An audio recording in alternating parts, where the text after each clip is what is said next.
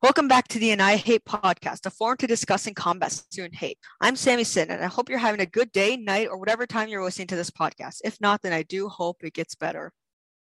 Today, we will have two amazing guests from my school district, the Solana Beach School District. The Solana Beach School District is a kindergarten to sixth grade school district in San Diego, California, with seven elementary schools total. Our guests today are Superintendent Jodee Brentlinger and Assistant Superintendent Sabrina Lee. Our district leadership is incorporating an inclusive culture that celebrates diversity and is committed to equity and an anti-racist culture for all students. Both my sister and I have been students in the Solana Beach School District for all of our elementary school years. In fact, as a sixth grader, this will be actually be my last year in the school district. I can say firsthand that, that throughout our elementary school years, our district and our teachers have always encouraged us to be kind and to embrace diversity.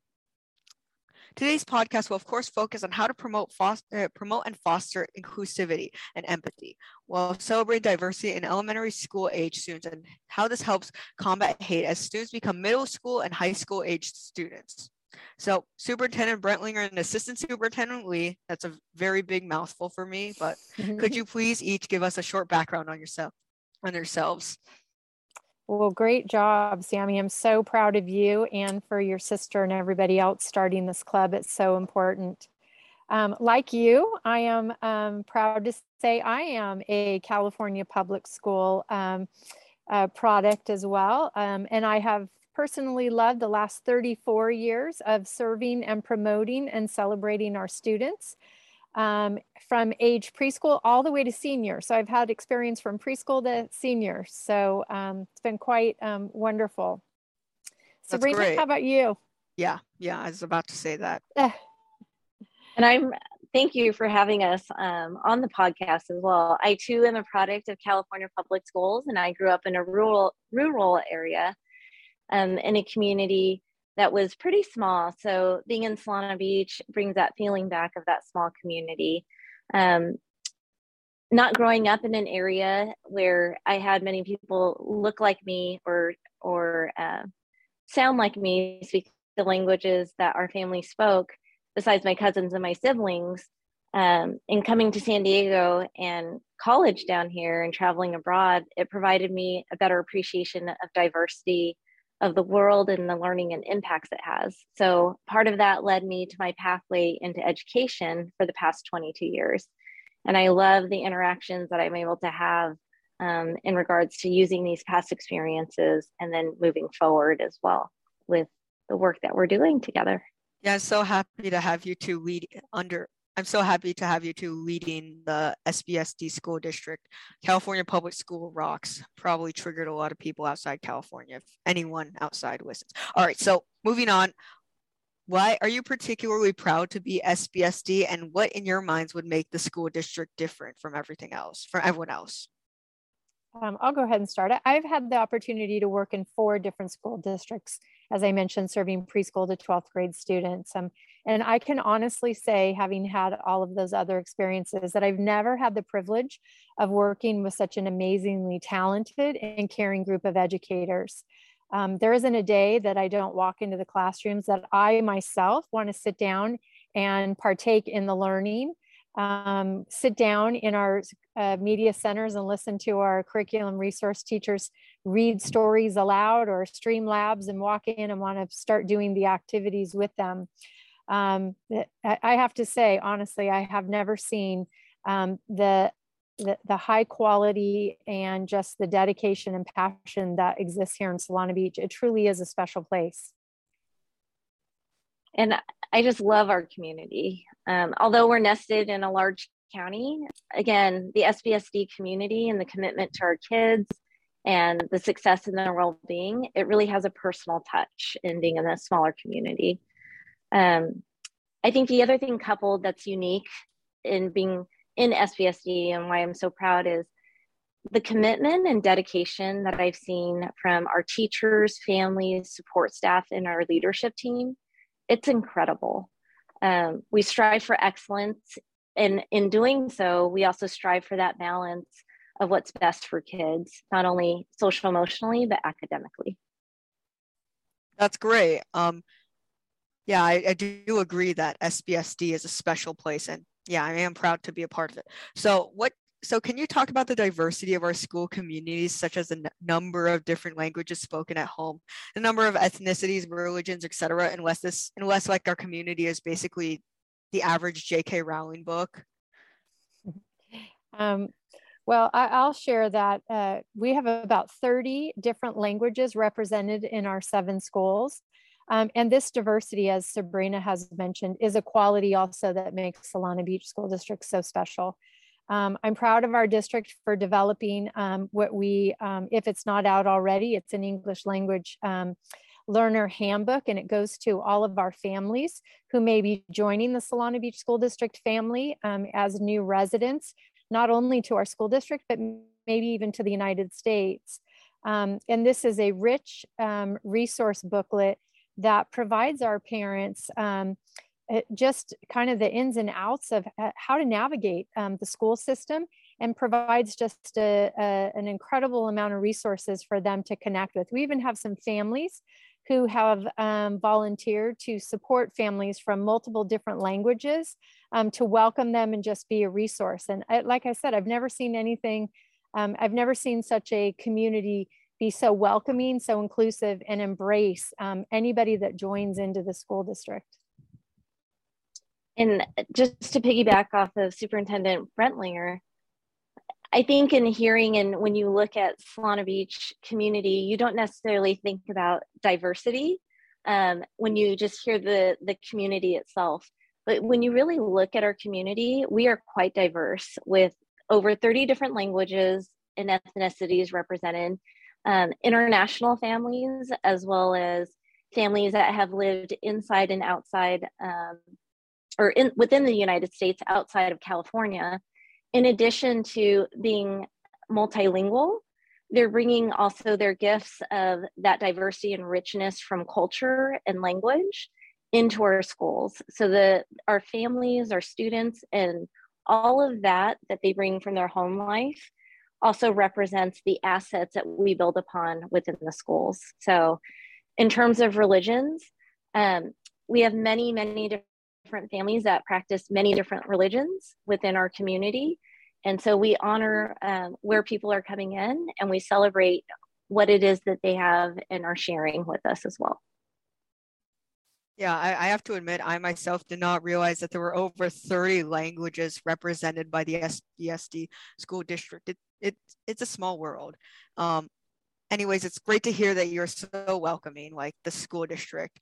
So, do you think that this is from our school district culture, or do you think that like there happen to be like 30 like people who speak 30 languages in one like district? Can you can you restate your question, Sammy? Oh yeah. So, do you think that um, all of this diversity is because of our school culture, or do, so do you think it's because of our school district culture? Um, well, I, I, think our school district culture um, definitely plays into um, the the uh, the welcoming, as I mentioned, and that inclusivity, um, and our students play a big part in that. So when I talk about the school district culture, um, it includes everybody: our students, our staff, our families, and our community members.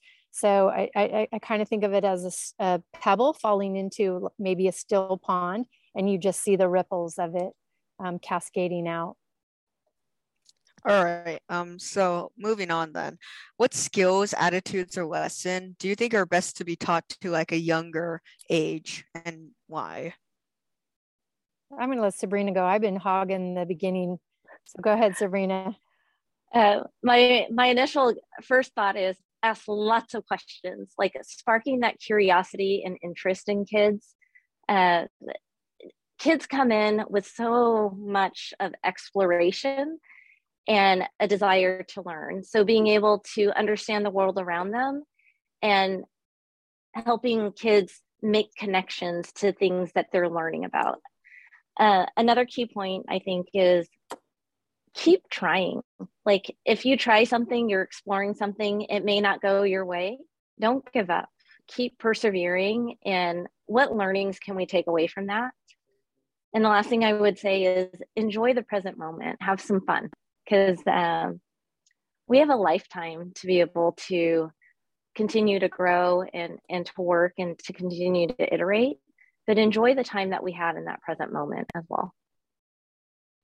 I would. Yeah, just... that's yeah, yeah, that's yeah, that's um a great response. Also, um, unless ever anyone has something to say, um, there's a question I accidentally skipped. So why do you do you like have a particular reason like that you like working with elementary age students? I should have said this before that question. Well, I'll go ahead and start with that one. Um, you know, honestly, I like working with all students um, from our preschoolers all the way up to 12th grade. I think they all bring such a unique perspective um, and heart and mind and soul into um, the work that we do in supporting them. Um, what I would say is there's different milestones along the way with them, and you tend to see more of those milestones in the elementary. Um, you see kindergartners and first graders beginning to read, um, and then you see them learning to read, uh, reading to learn, which is another exciting milestone. And as Sabrina said too, we see so many of the the why questions that they ask um, why this why that and i think it's so important that we continue to foster um, and encourage the asking of the why um, questions and um, we, we we we don't ever want to stop our, our students or really our adults from asking the, the questions of why um, I, I think our elementary students in particular what i would say maybe makes them unique and a little bit more um, more fun is the aspect of play, as Sabrina mentioned earlier. So much learning occurs through play, and it's social. Learning is social, it's not opening up a book and studying, um, it is engaging with others around concepts. And our youngest students um, are so accepting of all kinds of different ideas. They are much more resilient um, because I don't think they've had the time to be set in their ways um, that makes them more adaptable and flexible, sometimes more so than even us adults, um, and, and sometimes even more than our middle school and high schoolers. So um, they just, they love, they love almost everything. And we just need to keep that in them as they matriculate to middle school, high school, um, college, and into their adult lives. Um, oh, um, well, okay. So, super assistant superintendent Lee, you mentioned earlier that there weren't that many people that looked like you when you were in school. Like, i.e., you didn't really, you were really like the only, like you know. So, do you think that it's different nowadays? Like for the kids who are attend who are attending the SBSD school district, like, do you think it is helpful to have more diversity now? I really think it's um, the answer is yes. I think we can always celebrate diversity.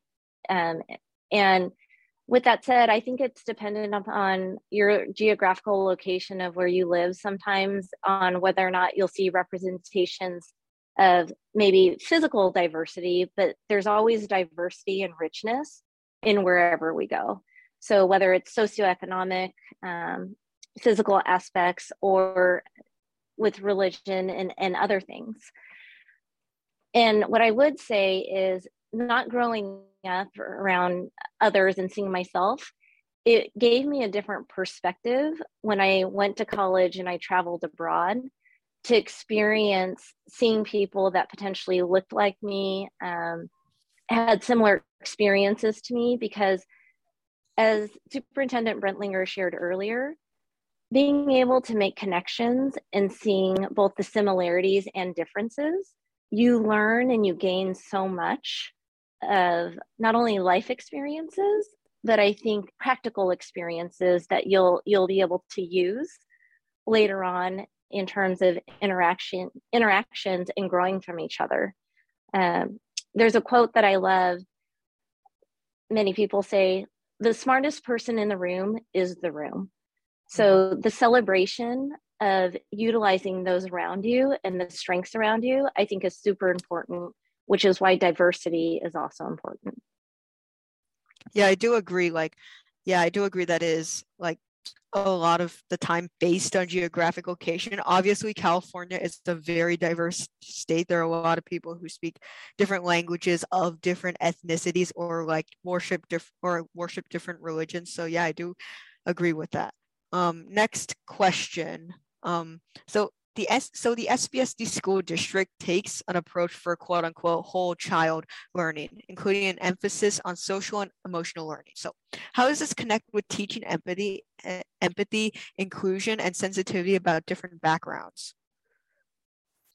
Sabrina, you want to start with that one? Absolutely. So, as part of um, the whole child approach, as we we utilize frameworks um, within our district, and one that is evidence based is called the CASEL competencies.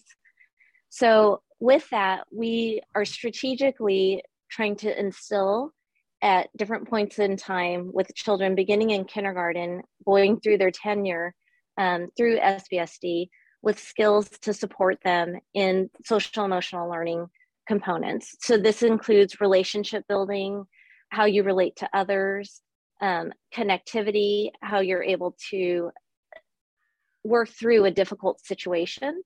Those are examples. And with that, in terms of teaching empathy, inclusion, and sensitivity, it's helping us come from it through an empathetic um, lens.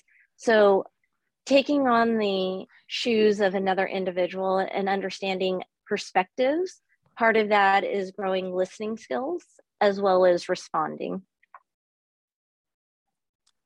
Yeah, um, I yeah, that is a very good response. So, um, moving on, are there? Do you think that there are differences in teaching tolerance to elementary school students versus middle school and high school students? Um, I can start with that one, Sammy, if that's okay. Um, I would have to say that you know, in, in Solana Beach School District in particular, the difference um, with our teaching of inclusivity, inclusivity and hopefully you can, um, you know, be a, a confirm this as well is um, it captures what we want is where all students feel that sense of belonging. So that's something I would hope that would exist at elementary, middle, and high school. What I would say is different about the elementary levels. I don't think they have been exposed to the same, what I would call bombardment of society's mental models um, you know what's in the media what's you know the the movie theaters the the sport the sports figures and all of that. Um, and so that is is what i think makes the concepts more pliable and more readily accepted by them because um, they're not combating those those mental models. Um, and so with our explicit focus on celebrating um, and respecting diversity uh, and we're implementing equitable approaches. So it's not an equal thing for everyone. It is what is it that students need and how do we give them what they need so that they can be successful. Um, and, and again, it really comes down to what I think we're all about, which is where everyone feels that sense of belonging.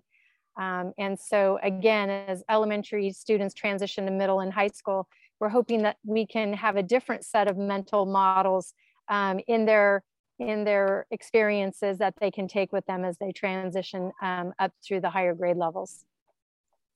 Yeah, that is a yeah, I do think that's a very good response. And yes, I am saying that line a lot after every every every question. So the school so the schools that I I have attended in the school district have been amazingly diverse. So one iconic and frankly poggers event is Heritage Night. Um, like ever since with COVID, Heritage Night has not been very prominent, but at Heritage Night, we would have booths where families will explain their heritage and customs and will probably share uh, foods. So, and yeah, I just said, and pre- before COVID, we have the we used to have the best Heritage Night potluck dinners, and there would and they would be all very good. They would all be fresh food, like of ethnic of from other ethnicities, etc. So can you share other programs or activities that we do at the district or school level to celebrate our diversity? You want me to? You want to start? Yeah. Yes. Okay, great. So I think on a daily basis, like just from classroom to classroom, each classroom usually has some sort of a community circle. So they're starting the day and, and the mornings off um, with check-ins and i think that that's an important part as we think about celebrating our heritage and or who we are in that because we're doing a check-in and we're bringing something of ourselves in that into the daily um, conversations another component is oftentimes each of the classrooms have some sort of um, opportunities for students to share about them and their families and traditions.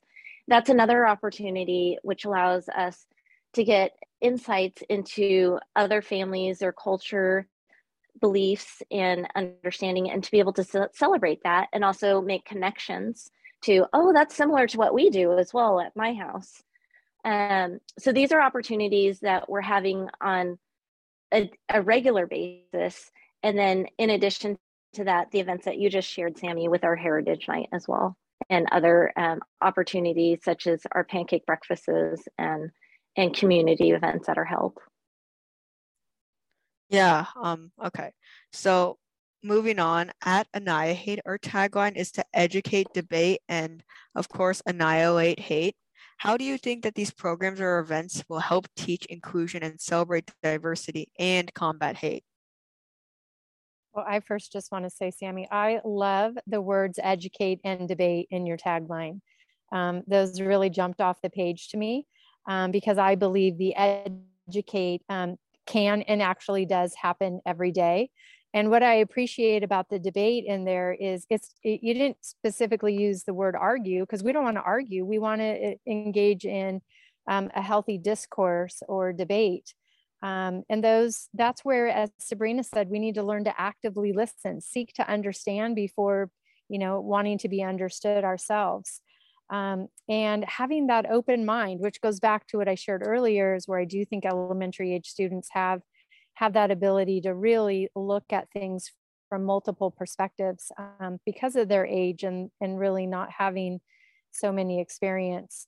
Um, and and one of the things that I is my favorite is um, when we are looking at the debate is looking at t- breaking up teams and I actually had this conversation with one of our leadership team members today is you know taking um, the debate teams but then you have them uh, they think they're going to be arguing towards one position, but then before you send them off to their room, you have them uh, give them a little bit of a, um, a, a, a, switcheroo and they have to debate the other side that they didn't think they were going to be debating. And that really, really helps with that educate and having to look at things from multiple perspectives.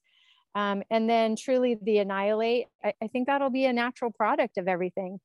Um, so it, to me, it's that educate and debate, and then ultimately the outcome is what we all want, which is that annihilate.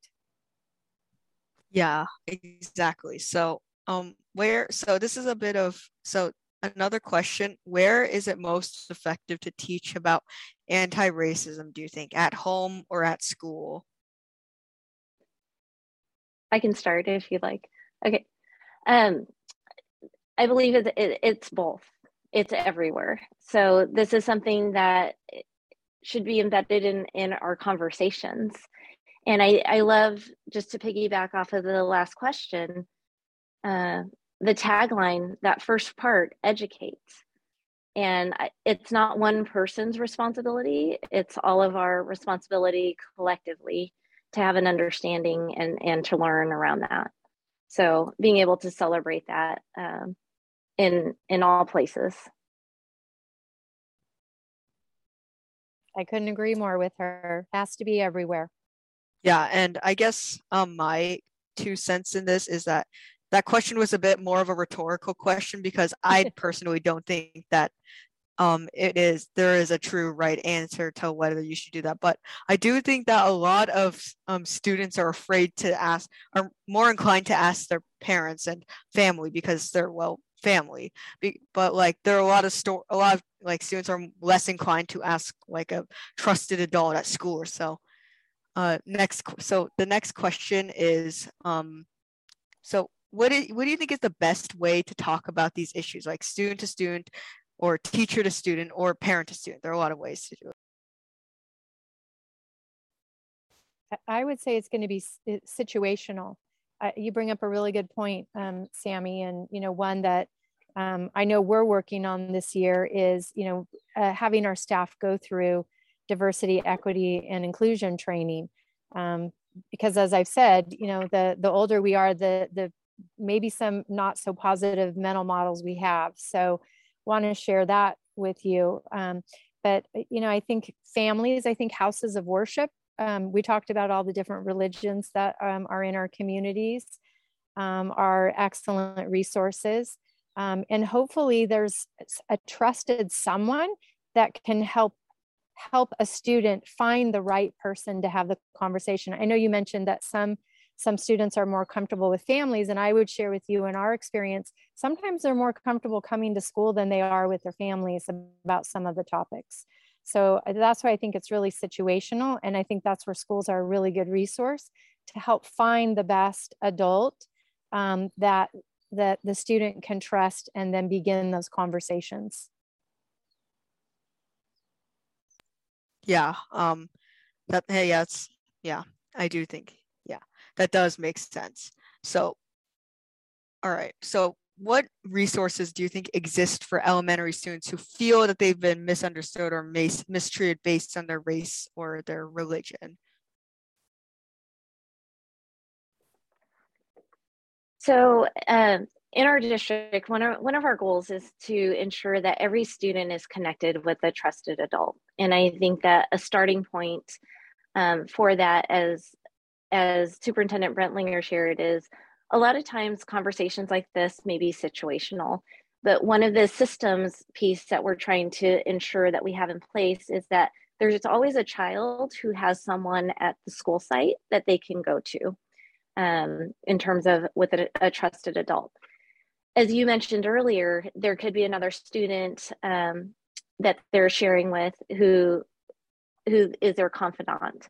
So that is one potential resource. Another is we do have resources um, available at the school site as well.